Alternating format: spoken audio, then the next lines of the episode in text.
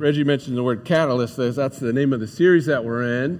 Um, catalyst is like something that accelerates a, a, process in the science world. Like you introduce a catalyst to a thing and it uh, to a couple different elements, and they were going to go do the thing that they were going to do anyway, but the catalyst comes in and just like makes it happen at, a, at maybe like a faster rate or at a um, I don't know, it speeds up the process without losing itself. There's a lot of science behind that. I'm not going to get into all of that because most of it I don't understand.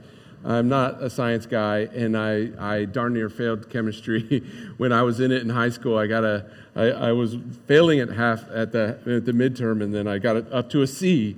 Um, that's how smart I am. So, uh, but we're looking at catalyst, catalytic movements of the Spirit. Um, so, so today we're looking at this one: unity in diversity. Unity in diversity. You look at what Jesus did uh, choosing his disciples. He chose 12, right? 12 disciples that he had.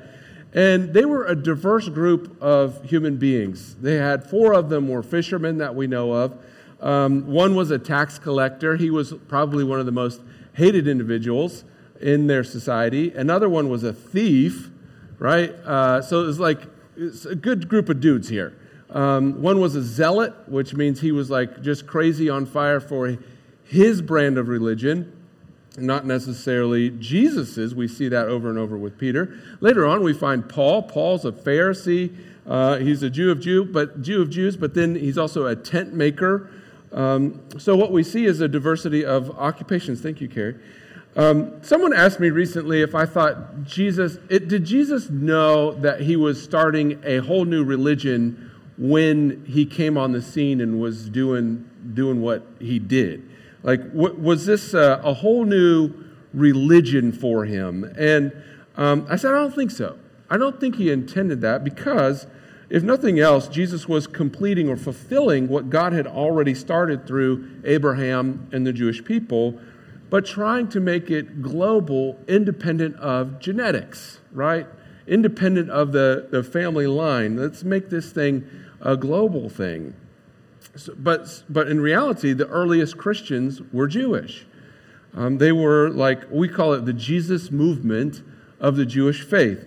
Um, but also at the time in Judaism, there were Pharisees and Sadducees and Essenes and Zealots, and then the Jesus followers. It's kind of like denominations, you know. Nowadays, you got like Baptists and you got Presbyterians and Lutherans and Methodists and you know, Vineyard, and like, they, although they're like, we're not a denomination. Yeah, you are. You kind of are. Yeah. Uh, um, so, so it's kind of like that. There's diversity in how they practiced their faith in the early church, and they were still unified. Now, by the time Paul comes around, uh, we see slaves and slave owners, which indicates an enormous wealth gap, right?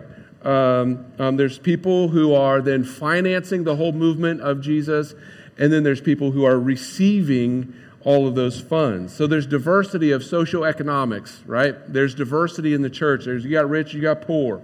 Now, I don't want to get into like, hey, is it okay for slavery? The Bible doesn't really. Like, no, it, slavery's bad. They were just addressing issues at the time in which they were living. Throughout the book of Acts, then, we see people from all over the world coming to the movement of Jesus. There's Greeks, there's Romans, there's Cretans, there's Egyptians, there's Turks, they're all coming to faith. In fact, then later on uh, in Acts, we see there's an Ethiopian eunuch. All right, this guy's from Ethiopia, so he's a black African eunuch, likely gay, and he comes to faith. There's diversity ethnically in the early church. And because of the ethnic and geographical diversity, there was also political diversity. And of course, just about everybody in this in that time and in, the, in that uh, uh, portion of the Bible, they're all living under Roman rule. Um, nobody outside the what's the you know people are outside of the Bible context are living outside of Roman rule, but everybody in the Bible are, they are living in the New Testament are living under Roman oppression.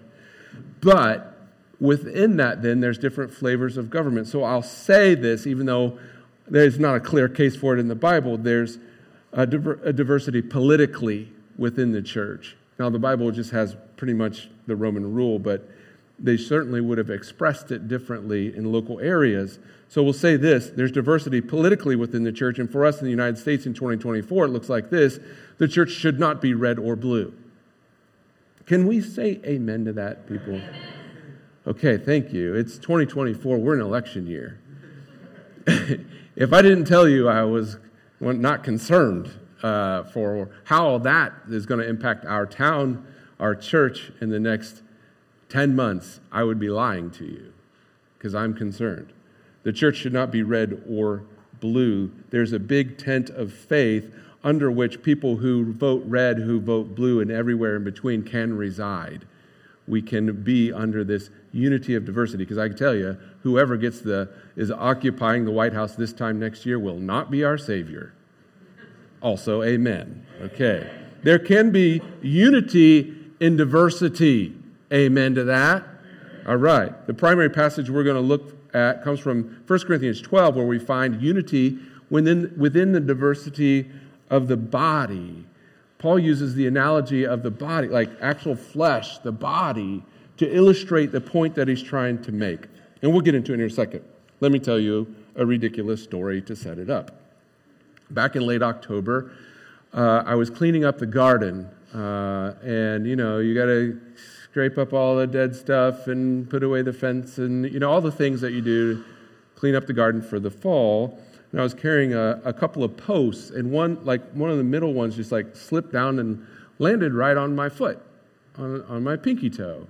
And it hurt uh, but not enough to like cause super alarm or anything like that. And I just kept going because it was going to rain. I'm like, I got to get this done. I'm just going to keep going. Well, that evening, uh, I took a shower and I looked down, and that sucker was swollen black and blue and had been bleeding, and like, and then suddenly it really hurt.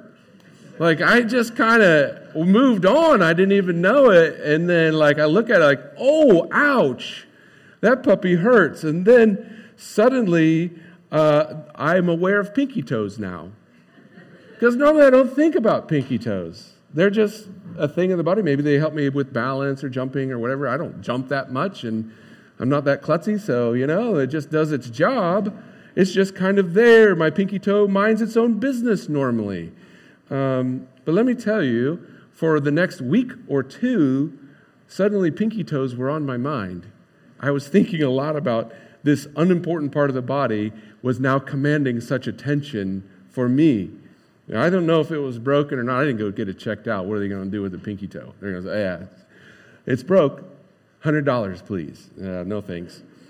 So the New Testament uses the analogy of the body consistently to describe the unity of diversity that's found within our faith. Think about it.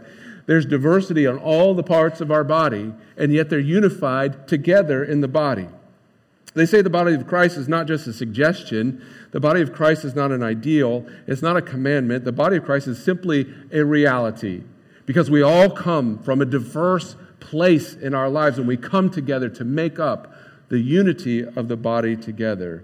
That does not mean that the body is fully mature and developed. It doesn't mean that it always works well right away. Just think about how babies function. Um, is that Anna back there? Okay.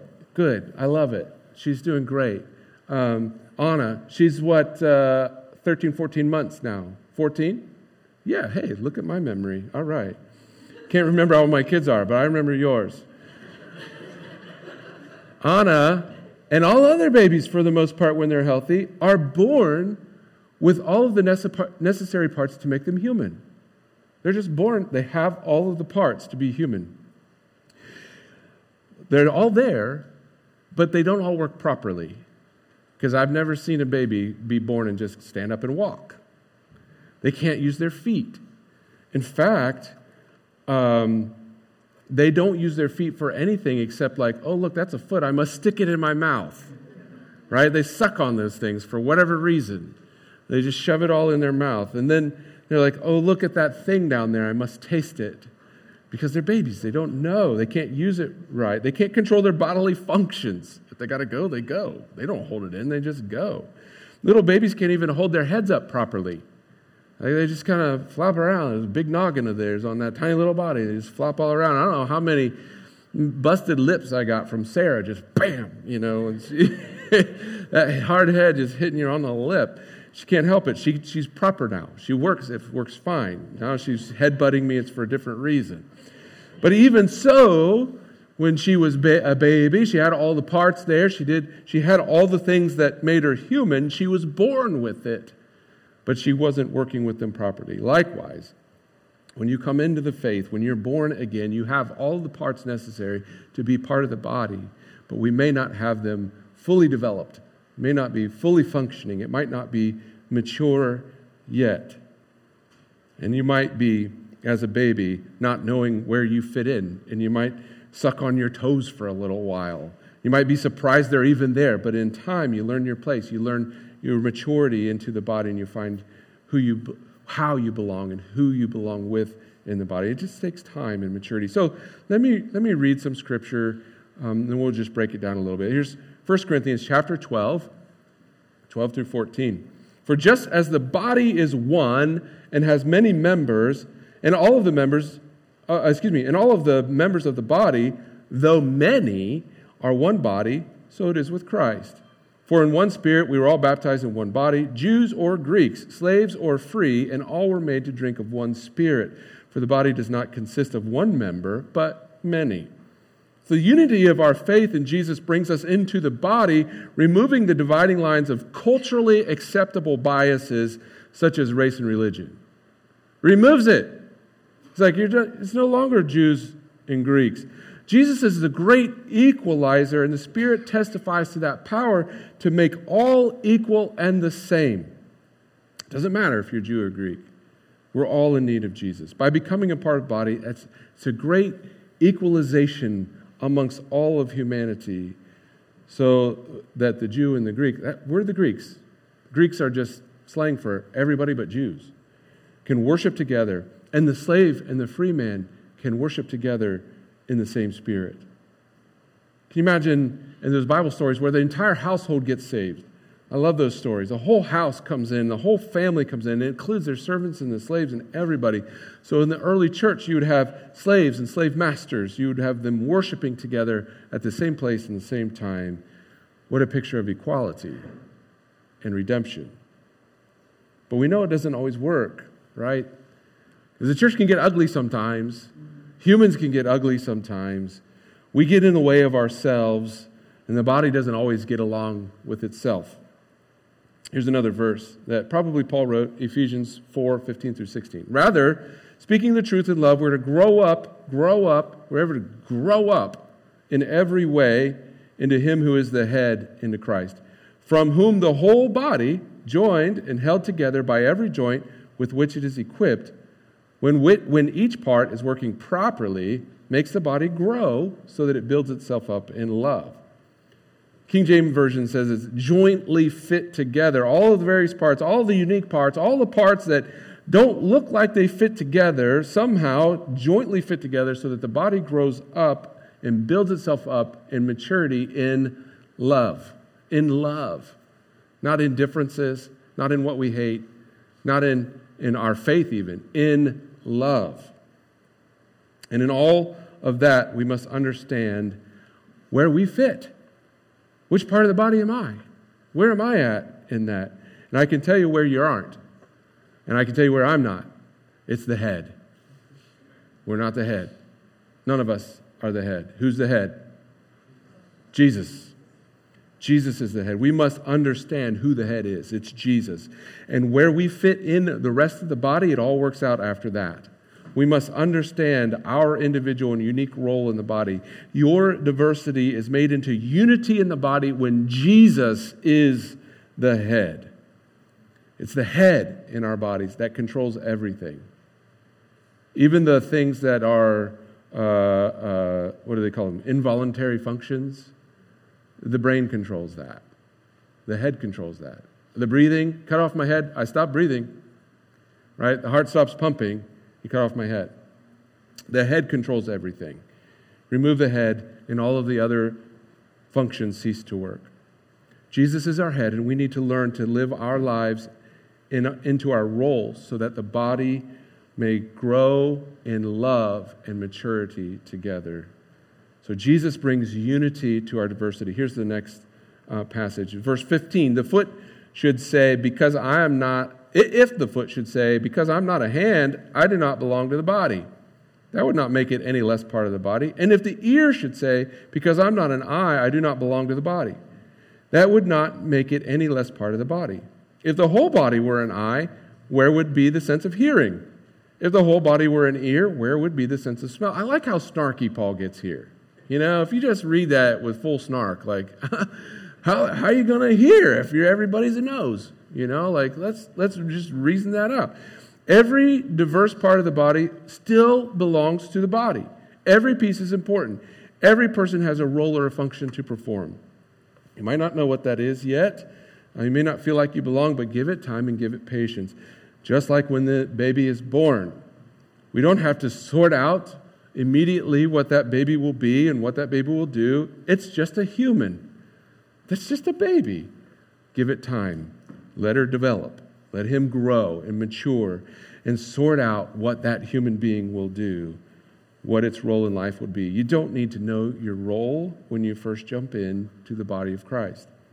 There's some parts of the body that have a little bit more prominence than, than other parts of the body. Um, I found out very quickly the least prominent part of my body, which I thought was a pinky toe, actually has an important role. Um, when it hurts like a banshee for two, two weeks on, on straight away. Uh, Paul uses the foot and the hand and the eye and the ear. The foot's not so glamorous, especially in the like those days. They were yeah, their feet were nasty. Our feet are nasty too, but their feet were nasty. Uh, uh, sandals all the time, walking around dusty dirt. You know, our our feet our feet are gross. Feet are just they're just I'm not into feet, guys. It's just gross. I foot washing. Foot, I'll do a foot washing, but don't come and foot wash me. Like I don't want you seeing my stinky pigs. You know, like that's it's bad. The foot is not glamorous. It's not maybe as useful as fingers, right? Uh, Abby was saying something oh, while she was home on break. Like, I don't think I would do well without my hands. Like, I'm not going to be able to paint with my toes. I'm not that dexterous. Um, and it's true, the toes just simply aren't as useful. Um, the ear, not exactly as pretty as the eye, is it? You know, just kind of like cauliflower looking thing, and then you got your pretty eyes. Um, I, I, accompanied for a young lady yesterday for solo ensemble. She sang a song called uh, Eye Hath Not Seen, Ear Hath Not Heard. But a couple times during rehearsal, she would say it, I hath not heard.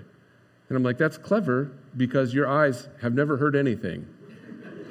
The, the, the, eye does not hear, the eye sees. It's the ear that hears. It has a very specific role and a very specific function.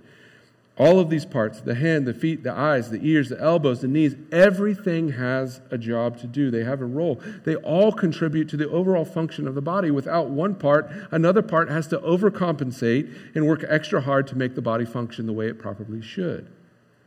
Ten years ago, I had two ribs removed. Yeah, it's freaky, isn't it? Yeah, up here. Uh, two small ribs went through my armpit. They had cut this one out uh, in February. This one they cut out in June. And the doctor said, You don't need that first rib. It's, it doesn't do any good. But I walked around for three months like this. and, it, and, and, I, and then, like, to sit anywhere for a long time, like this muscle, the muscles over here just like killing me. I had to go get massages till they took out the other rib and it kind of evened it out a little bit because I had to overcompensate for the lack of a body part. I need every part of my body performing its role so that my body functions properly. The body of Christ must have every person within it, all of our diverse backgrounds, all of our shapes, all of our experiences, all of our expertise. We must have everyone included and belonging in the body, each finding their unique role. Here's verse 18. But as it is, God arranged the members of the body, each one of them as he chose. If all were a single member, where would the body be? As it is, there are many parts, yet one body. God arranged the members of the body. We can't all be eyes. We can't all be ears. We can't all be pastors. We can't all be musicians. We can't all be drummers. We can't all be preschool teachers, not that everybody's wanting to. We can't all be kitchen workers. We can't all be greeters. We can't all be secretaries, lead team, treasurers. We can't be all one thing. There's many parts, and yet there's one body. Here's verse 21. The eye cannot say to the hand, I've got no need of you, nor again the head to the feet, I have no need of you. On the contrary, the parts of the body that seem to be weaker are indispensable. And on those parts of the body that we think less honorable, we bestow the greater honor, and our unpresentable parts are treated with greater modesty, which our more presentable parts do not require. But God has so composed the body, giving greater honor to the part that lacked it. We think that the lesser part of the body has lesser importance. And we don't need that until they hurt, and then we find out just how much we need them. Has anybody ever had appendicitis? It can get pretty ugly pretty quick. Um, you don't think about your appendix until suddenly you have to think about your appendix. Also, I've removed that as well. And my gallbladder. And 10 inches of colon, but whatever. Those, yeah, those parts of the body are, are never seen. I'll, I'll be honest with you, I never want to see my heart. I don't want to do it. Open heart surgery where they're awake, that's a thing, I think. No, yeah, I'm not doing that. Uh, knock me out, please. But also, maybe we don't just need to open it up at all. I don't like. I'd rather not see that. Um, it's it's probably the most important part that I have. That in my brain but it's hidden and it's protected. My brain is around this thick head of mine. My heart is around this chest of mine. It's protected. It's very important. It's vital to the overall function of the body, but you don't see it. It's protected. Even though you can't see them, I can't see them, they're protected to a greater extent than the parts that you can see. Some parts get more credit than others. When everybody, whenever anybody tells me I did a good job playing the piano, they're congratulating my hands. They haven't said anything about my spleen. Why don't you ever compliment my spleen? You say, good, good job playing the piano. Well, thanks. How about my spleen? Just kidding. I don't know if it's, is the spleen important? That's probably my next one I'm going to lose. Is it? I don't know. I'm sure it has a role that's vital to the overall function of my body, even though you don't see the spleen and it never gets any glory. But whenever I do a project at home, I invariably smash my finger with a hammer and it turns black and blue and it causes problems for playing the piano, and you would notice that. It's not working properly. It's not doing what? Two summers ago, I was working concrete. I didn't realize how much my hands were getting chewed up from that exothermic reaction that happens in concrete. I was leaving blood on the keys the next day. Remember that, Miranda? And she had like 10 band aids, and I'm like, oh, Edward Scissorhands here. I was so dumb, I didn't know. But I guarantee you, if I smashed my spleen with a hammer, I would, well, I would probably, I don't know what the spleen does. What's the spleen do? Anybody know? What's, it do? Do you know? It doesn't, huh? okay. If I smashed it with a hammer, would, it, would I die? Maybe die. I would get sick. I would not do well. Each part's necessary for the body. Even if you aren't up front and visible and seen, we need the people who are not seen. There's a whole slew of people up back there that make this happen. Guess what? They're as important or more important than we are. But look at them up there, all hidden and protected behind the rib cage of but they are the internal organs that make this Sunday morning thing happen that we do every week, but you never see them.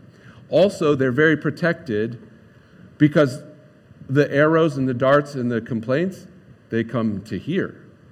Okay? They're protected, they're isolated up there. They get the online complaints, they get those. You see what I'm saying? They're very necessary, they're more important, and also they are more protected than the ones who are out front. Every person who is born again is vital to the body of Christ. We need you all. We all must be involved. For the overall function of the church, our diversity of gifts, abilities, our diversity of roles are important, whether or not it's a glamorous eye, a beautiful mouth or voice, or a spleen or a pinky toe, we need every single one of them. And I'll wrap up with this, verse 25 and 26, that there may be no division in the body, but that the members may have the same care for one another. If one member suffers, all suffer together. If one member is honored, all rejoice together. It's important so that there's no division in the body. In our diversity, we have unity.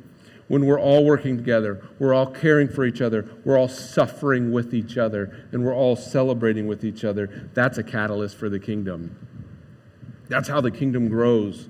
It's unity and diversity. What you bring to the family is vitally important to the family. Your experiences, your life, that you, the you that is you, and how you are uniquely shaped to bring value to the world and to the church around you.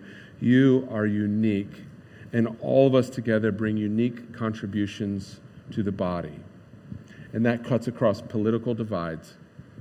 The body does not care about who you vote for. The body does not care about your socioeconomic status, about how much money you make. It does not care about your genetic makeup, about what color your skin is.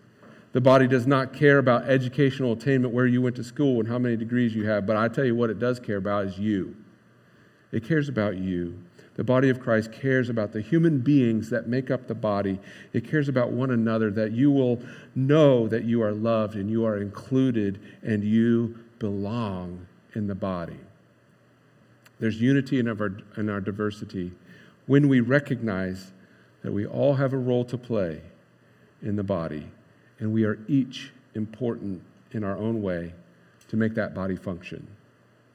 And when Jesus is our head, when Jesus is our head and we are making up the body, we make a catalyst for a movement in, of the Spirit that is virtually unstoppable. Last week we said, lean into your identity. This week we say, lean into your role, into your diverse body of Christ. We're going to sing one more song, and I know it's getting late, so uh, as, as, we pray and sing, um, you're welcome to go if you need to. We're just to we're just to pray here and sing, and uh, that that will function as our benediction. And we'll do it again if there's people still left after we're done. But uh, I just want to be honest that, that we've gone over on time. So let's pray. God, uh, help us to uh, see you, you at work in our diversity so that we become unified as a body, working together, jointly fit together with Jesus as our head. It's not always pretty, it doesn't always work well. But may we lean, Lord, into the unique nature of each one of ourselves, the unique nature of our identity that you've created us and are recreating us in the image of Jesus, may we come together in unity from that diversity. We pray all this in Jesus' name. Amen.